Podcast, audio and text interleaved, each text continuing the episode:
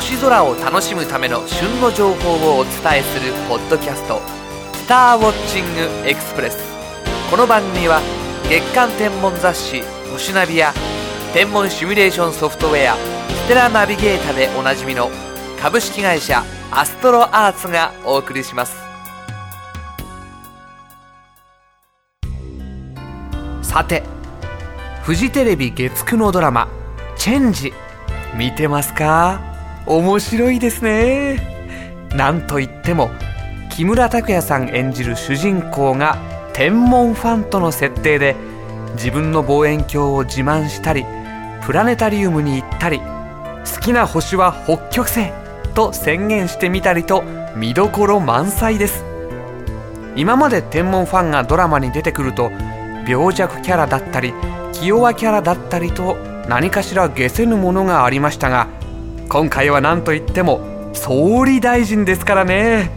今後の展開も要注目です。星ナビ7月号でも取り上げていますのでそちらもチェックしてみてくださいね。今週の星空ニュース解説。2007年8月に打ち上げられた NASA の火星探査機フェニックスが日本時間で5月26日午前8時53分に無事火星に着陸することに成功しました。フェニックスは時速2万キロの猛スピードで火星の大気圏に突入。その後パラシュートを開くとともにエンジンを逆噴射して速度を落とし火星の北極付近に着陸することに成功。運用チームは喜びに沸きました。またフェニックス着陸の様子は火星を周回する NASA の火星探査機マーズ・リコナサンス・オービターが見事に捉えておりウェブサイトに公開された画像を見ると加工するフェニックスのパラシュートを確認することができます。探査機の火星着陸を別の探査機が撮影に成功したのは初めてのことです。フェニックスは今後ロボットアームを使って近くの地面を掘り土や氷を採取する予定で主任研究員によると着陸地点周辺の土はとても掘りやすそうで理想的な場所です。岩石がほとんど見当たらないので良かったです。と話しています。フェニックスが着陸した火星の北極近くでは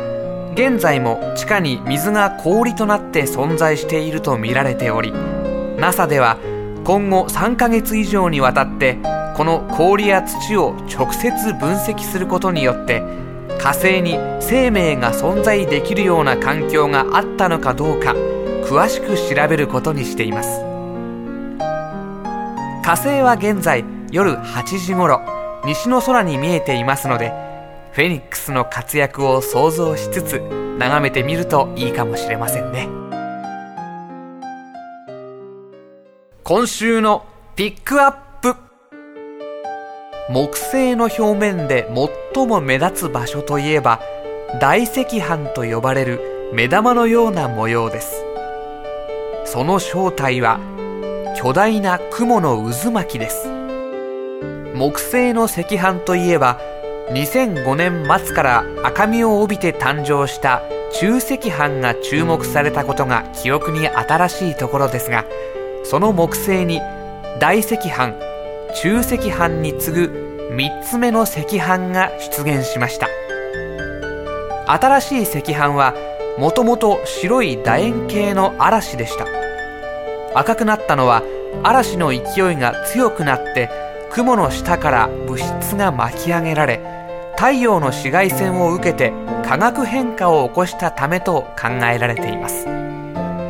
これは渦巻く雲の高さが大赤斑の雲と同じ高さにまで上昇したことを示しているのです。流体力学の専門家であるカリフォルニア大学の教授は以前木星で2006年頃大規模な気候変動が起きることを予測していました。その内容は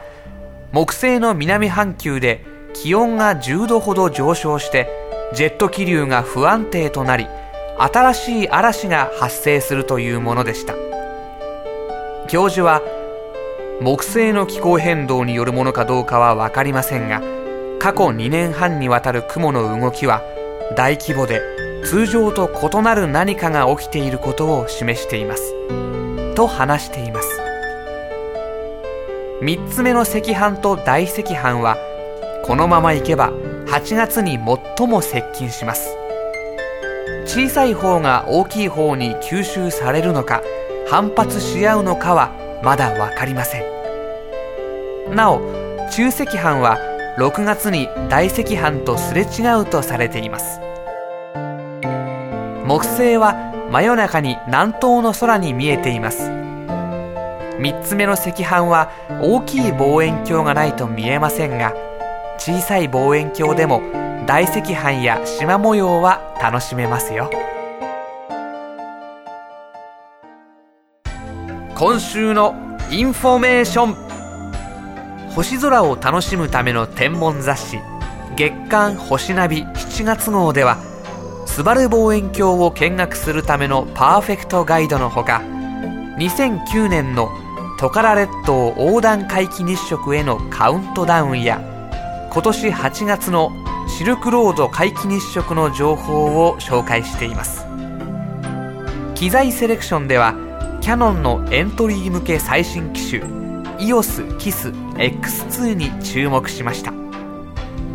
月刊星ナビ7月号は6月5日発売です。お求めは全国の書店にて。さて今回の「スターウォッチングエクスプレス」はいかがでしたでしょうか？より詳しい星空を楽しむための情報はアストロアーツホームページ http コロンスラッシュスラッシュ www.astroarts.com co.jp スラッシュをご覧ください。アストロアーツホームページには宇宙天文に関する情報をはじめソフトウェアや望遠鏡双眼鏡など星空を楽しむための様々な商品を購入できるオンラインショップもあります。次回のスターウォッチングエクスプレスは6月20日頃配信の予定です。それではまた。